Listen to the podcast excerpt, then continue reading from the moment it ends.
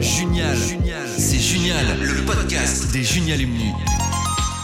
Bonjour à tous et bienvenue sur C'est Génial, la série de podcasts de Junialumni. Nous allons à travers de témoignages de diplômés échanger sur des thématiques diverses et variées. Donc aujourd'hui, nous accueillons Laetitia qui va nous parler de son parcours. Bonjour Laetitia. Bonjour. Alors, euh, Laetitia, vous êtes ingénieure HEI de la promo 2015. Euh, vous avez orienté votre cursus en ingénierie électrique. Alors Laetitia, petite, quel métier euh, rêviez-vous de faire? C'est génial.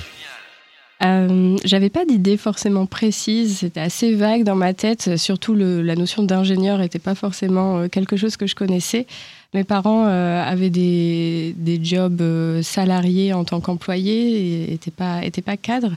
Le mot ingénieur n'était pas forcément connu euh, dans la famille. Mais euh, j'imaginais un futur où je pouvais euh, vivre ma vie euh, assez bien tout en faisant quelque chose que j'aimais. J'ai été orientée vers, des, vers le, la prépa intégrée suite à mon bac S parce que voilà j'avais des bons résultats et que, et que c'était un peu la, suite logique. Mais c'est vrai que le terme ingénieur n'était pas forcément euh, ce que je visais au départ. Par contre, tout ce qui est énergie, euh, électricité, c'est un domaine qui m'a toujours intéressée. Je suis nature assez curieuse, j'aime bien apprendre. Et euh, ce domaine-là, avec le domaine du BTP, alors j'en ai jamais fait dans ma vie professionnelle, mais euh, c'était toujours quelque chose, euh, quand on se promenait, je me souviens, avec mes parents, on s'arrêtait devant les chantiers, on observait, on essayait de se comprendre comment ça fonctionnait, tout ça. Donc l'aspect construction, d'où ça vient l'énergie, qu'est-ce que c'est, euh, qu'est-ce qu'il y a derrière la prise en fait, comment on alimente euh, tout ce qu'on utilise. C'est des questions que je me suis posées très très très très jeune. Et pourquoi particulièrement le secteur du génie électrique du coup? Pourquoi Je ne saurais pas trop dire. C'est des questions un peu euh, euh, au départ euh, dont je me suis, sur lesquelles je me suis intéressée. Après, c'est vrai que les, les cours au lycée, la physique, c'était des domaines qui m'intéressaient. Donc les, les profs, voilà, me donnaient des cours qui, qui m'intéressaient. Donc je me suis orientée vers, vers ce domaine-là. Donc du coup, une école d'ingénieur parce que ça vous ouvrait, j'imagine, plusieurs portes. C'est ça. C'est un secteur euh, dans lequel, enfin, le génie électrique en particulier, c'est un secteur qui n'est pas forcément toujours choisi ou plébiscité par des femmes. Est-ce que vous étiez beaucoup de filles dans votre promo? Non, on était à peu près 30%. euh, Mm. C'est à peu près les mêmes, euh, les mêmes ratios qu'aujourd'hui, finalement. Ça n'a pas beaucoup euh, changé. Mais euh, il y avait une bonne ambiance, euh, que ce soit avec les garçons ou entre filles. Euh, c'est pas quelque chose dont j'ai souffert euh, lorsque j'étais j'étais étudiante, en tout cas. Mais c'est vrai qu'on le constate et qu'on peut le déplorer. Que aujourd'hui, je, je me bats à mon échelle pour encourager plus de jeunes filles à se lancer dans ces études-là pour faire avancer justement euh, le droit des femmes euh, plus globalement dans, dans notre société en fait. Concrètement, qu'est-ce que vous faites quand vous dites que vous vous battez à votre échelle? Bah, ne serait-ce que sensibiliser les, les jeunes filles. Euh, Il m'est arrivé euh, de- de- d'aller dans des écoles pour euh, parler de mon parcours à des collégiennes, euh, même très jeune. Je suis allée dans une école primaire pour expliquer ce que je faisais. Ce que je fais aujourd'hui aussi, ça peut contribuer à, à ouvrir des vocations et peut-être à, à faire dire à des jeunes filles, allez, moi aussi, j'ai de l'appétence pour ces Mm. sujets-là et, et je, je peux me lancer. Je, L'idée, en fait, c'est de, lever les croyances limitantes qu'on peut, euh, peut avoir euh, de par notre, euh, notre environnement social, familial, qui peuvent parfois nous, nous brider. Et donc, vous avez, si je ne me trompe pas, réalisé des stages, notamment chez EDF, Vinci Énergie, et vous avez occupé des postes chez OVH, euh, Axima, qui sont quand même donc, des grosses entreprises. Qu'est-ce qui vous a plu ou même déplu? Qu'est-ce qui a été, euh, pourquoi pas, difficile? Alors oui, j'ai eu des expériences euh, assez variées. Euh, mes stages étaient dans des gros groupes, vous les avez cités, euh, EDF, euh, Vinci Énergie, FH Énergie. Euh, j'ai beaucoup appris de, de ces structures qui sont bah, justement structurées et euh, dans lesquelles euh, les, les stagiaires sont bien intégrés, ont des missions bien, bien cadrées. C'était ce qu'il me fallait voilà, en tant qu'étudiante pour, pour vraiment euh, être le plus efficace possible dans mon stage, que ce soit trois mois, six mois, bien investi, on va dire. Après, OVH, euh, je le mets pas forcément dans la même catégorie parce qu'à l'époque, c'était une start-up que j'ai intégrée donc après mon stage ingénieur. Là-bas, j'ai découvert autre chose. C'était différent. Tout le monde euh, touchait à tout. On avait tout de suite beaucoup de responsabilités. J'ai travaillé en sortie, euh, en sortie d'école sur la conception électrique des data centers de tous les data centers du monde d'OVH. Donc, il y en avait quelques-uns en France, il y en avait en, Europe, il y en avait aux US, au Canada. Donc, j'ai énormément appris chez OVH. C'est quelque chose qui était qui était très stimulant, très challengeant, une belle ambiance aussi chez OVH. J'ai adoré. Après, le chemin de la vie a fait que euh, je suis arrivée chez NJ, NJ Axima. Alors, retour euh, au grand groupe avec euh, la structure que les structurations que j'ai pu connaître dans mes stages précédents. C'est des formats qui me correspondent peut-être un peu moins. Alors, ça, voilà, c'est propre à chacun. J'ai préféré mes expériences dans les plus petites structures, comme notamment celle aujourd'hui au Pôle Médé, qui est une association où on est cette personne qui est plus à mon échelle, en tout cas à taille humaine. Moi, ça me correspond un peu mieux. Et concrètement, du coup, chez Médé, qu'est-ce que vous faites? Euh, Je suis chargée de projet innovation.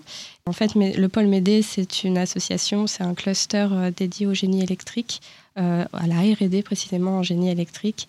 Et en fait, on accompagne les, académiques, les, les, chercheurs dans les universités, les entreprises et les collectivités dans leurs projets de R&D en génie électrique. Donc, ça peut être des projets comme des thèses qui peuvent être faites par exemple ici chez Junia euh, dans des laboratoires comme le L2EP ou des projets collaboratifs qui vont faire intervenir euh, des entreprises, des startups, des PME, des plus grands groupes en lien avec justement les chercheurs euh, universitaires. Pourquoi ce choix-là de, vous être orienté plutôt vers le secteur associatif et d'avoir quitté les, grands groupes? Est-ce qu'il y a eu des événements marquants dans votre vie qui ont orienté ce choix-là ou? Déjà le, passage d'OVH à, à, NJ, il était aussi euh, réfléchi parce qu'on avait un, un projet de, de, faire notre, enfin de construire notre famille qui était un petit peu douloureux. Enfin, c'était un petit peu long euh, à venir, disons. C'est un petit bout qui s'est fait attendre. Et donc, euh, le stress que j'ai pu subir, disons, chez, chez OVH, même si c'était une expérience euh, fabuleuse, m'a fait me décider à prendre un, un job un peu moins stressant. C'est pour ça que je me suis réorientée vers un groupe un peu plus posé, structuré, où j'aurais un poste un peu plus cadré, donc moins de stress. Et donc, je suis arrivée chez, chez NJ Axima et euh, je suis tombée enceinte le mois suivant. Donc, euh, c'est comme ça que je suis arrivée euh, chez, chez NJ. J'y suis restée trois ans. Mais au bout des trois ans, je m'ennuyais un petit peu. J'étais plus forcément en phase avec le rythme de vie que ça m'imposait, avec mes valeurs aussi. Et le fait de devenir maman, ça a aussi remis l'église au centre du village, on va dire. En fait, euh, on se pose plein de questions en devenant maman. Euh, quel monde je vais laisser à mon petit Quelle vie je veux avoir en tant que mère, en tant que femme, en tant que salariée ou entrepreneuse enfin, Qu'est-ce que je veux être en fait? Quelle vie je veux pour moi? Et donc euh, tout ça m'a mené à faire un bilan de compétences. Suite à ce bilan de compétences, j'ai mis en avant que j'avais besoin de plus d'humains, plus de, de liens avec euh, euh, mes convictions de transition écologique, enfin, vouloir faire quelque chose pour euh, améliorer et accélérer la transition écologique, vivre mieux dans, le monde de demain. Voilà grossièrement les, conclusions. Donc je me suis tournée vers des métiers un peu plus orienté vers la transition écologique, énergétique. Et euh, le pôle Médé m'a permis d'intégrer l'équipe et d'avoir un métier plus en phase justement avec ces valeurs-là. Est-ce que vous avez aujourd'hui le sentiment que euh, les actions que vous menez ont plus d'impact sur justement la transition écologique, etc. Oui, en fait, euh, dans les gros groupes, on est un petit rouage. En tout cas, c'est le sentiment que j'ai. le sentiment d'être un petit rouage est parfois vide de sens. Le fait d'être vraiment dans, dans l'action, d'être dans une plus petite structure, de vraiment comprendre ce qu'on fait, pourquoi on le fait, ça me semble important, en tout cas pour moi à mon échelle. Est-ce que c'est pas parfois compliqué de, de se dire bah, j'ai aucune emprise euh, sur les personnes que je veux aider dans les décisions qu'elles ont à prendre ou... Ça peut être frustrant, mais en fait, euh, si on fait rien, c'est encore pire. Donc, euh, semer des petites graines, les faire pousser, on va dire, insister sur les messages. Euh, après, voilà, c'est vrai que les gens, les entreprises prennent leurs propres décisions avec leurs propres critères. ne peut pas le faire à leur place. Mais c'est vrai qu'en participant euh, euh, à de nouveaux projets innovants qui vont dans le sens qui pour moi est le, est le plus juste, c'est ma contribution et, j'arrive à dormir avec ça le soir. Donc vous êtes orienté, il me semble, vers l'entrepreneuriat récemment. Oui. Est-ce qu'il y, y aurait un lien justement? Oui, en fait, euh, tout à fait. Je, me lance en, solo entrepreneuse, j'aime bien ce terme, pour faire du conseil en RSE, donc pour les entreprises. Je, constate que les entreprises, parfois, ont de la bonne volonté, ils veulent agir pour la transition écologique, mais ne savent pas par où commencer, comment s'y prendre. Euh, ils ont besoin d'accompagnement. Et donc, euh, c'est toute la, volonté que j'ai en tant que, solo, entrepreneuse, c'est de, les aider à trouver euh, leurs actions les plus efficaces, qui auront le plus de résultats euh, pour orienter leur business vers quelque chose de plus durable, de plus éco-responsable. Et justement, l'apport que l'entrepreneuriat vous apporte par rapport aux expériences que vous avez eues avant, qu'est-ce que ça vous apporte concrètement de plus? Dans l'entrepreneuriat, je trouve vraiment de l'eau à mon, ma soif, disons. J'ai soif d'apprendre. J'ai envie de challenge et euh, l'entrepreneuriat me pousse dans mes retranchements, disons. j'ai besoin d'apprendre euh, sur tout. Bah, voilà, j'ai la compta, le, design, la communication, c'est des choses euh, pour lesquelles j'avais aucune compétence avant et je suis obligée, voilà, de, enfin je suis obligée, mais j'aime ça en fait, d'aller chercher ces compétences-là, de, les, de progresser via des ressources que, que, je vais aller chercher. Et c'est vraiment enfin, le fait d'apprendre par moi-même et d'aller chercher euh, les choses, ça, c'est quelque chose de nouveau et qui m'anime en fait. Euh, j'aime beaucoup ça. Et quand vous étiez plus jeune ou euh, même dans vos études, est-ce que vous auriez un jour imaginé devenir entrepreneuse? Eh bien non. Parfois les gens disent oh là là c'est mon rêve d'enfant, mais en fait pas du tout. C'est vraiment mon chemin de vie qui m'a mené là. Et je me suis posé beaucoup de questions avant de me lancer. Je me, enfin, pourquoi moi euh, Pourquoi maintenant euh, Et en fait, je me suis fait accompagner là-dessus aussi par un coach. Travailler sur mon ikigai. Alors c'est un gros mot pour parler en fait du sens qu'on veut donner à sa vie. Et en fait, euh, la conclusion, c'était bah, si je le fais pas, je vais le regretter en fait. Donc, j'ai j'y vais. j'y vais gaiement. Ça, me demande beaucoup de travail, mais voilà, je vais apprendre et c'est toujours en phase avec ce que je veux apporter aussi à la société euh, et en phase avec mes valeurs. Donc, euh, je pense pas que je me trompe à le faire. C'est une expérience euh, qui, je pense, aura le mérite d'être vécue. Vous avez envie de d'inciter comme vous disiez tout à l'heure, les jeunes, les jeunes femmes, les jeunes filles à, s'émanciper un peu dans des secteurs euh, un peu plus masculins. Là, au même titre, vous incitez aussi. Euh, Alors, moi, j'aime bien associer euh, le mot ambition au mot équilibre, qui est aussi propre à chacun et chacune. moi, j'ai l'ambition de créer ma boîte et de vivre de mon activité, tout en gardant l'équilibre de vie qui me va, en fait, à l'instant T parce que l'équilibre de vie va aussi euh, varier en fonction des phases de vie. Je l'ai constaté euh, en devenant maman, même avant de, devenir maman, pendant la grossesse. Je pense que la vie, alors c'est un peu philosophique, mais bon, la vie, euh, c'est par phase.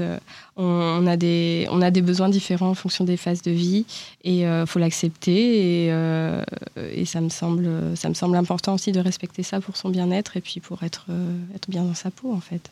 Et vous auriez des conseils à donner pour justement essayer de garder un meilleur équilibre possible entre la vie perso et justement le, la vie d'entrepreneuse? Euh, alors la vie d'entrepreneuse, c'est tout nouveau pour moi. Aujourd'hui, je bosse, euh, je bosse beaucoup de, mm. dessus, surtout que j'ai encore mon activité salariée euh, à côté. Le conseil général, c'est de s'écouter en fait d'écouter son corps, son rythme, et puis d'accepter parfois de ne pas être voilà, à fond.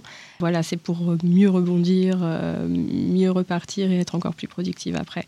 Je pense vraiment que l'énergie, ça fluctue. Ça sert à rien de forcer quand, quand ça vient pas et ça viendra mieux après et on sera plus efficace, plus productif et on, ramènera plus d'argent. Enfin voilà, c'est comme ça que je vois les choses. Eh bien Laetitia, merci de votre présence et merci pour ce beau partage d'expérience. Nous espérons que ce moment partagé avec vous vous aura plu et nous nous retrouvons très bientôt pour le prochain podcast de C'est Junial, la série des podcasts de Junial Imni. C'était Junial, le podcast des Junialumni. Société, climat, environnement, économie, les ingénieurs diplômés de Junia façonnent le monde qui change. Retrouvez chaque mois un nouvel épisode sur toutes les plateformes de podcast. C'est Junial,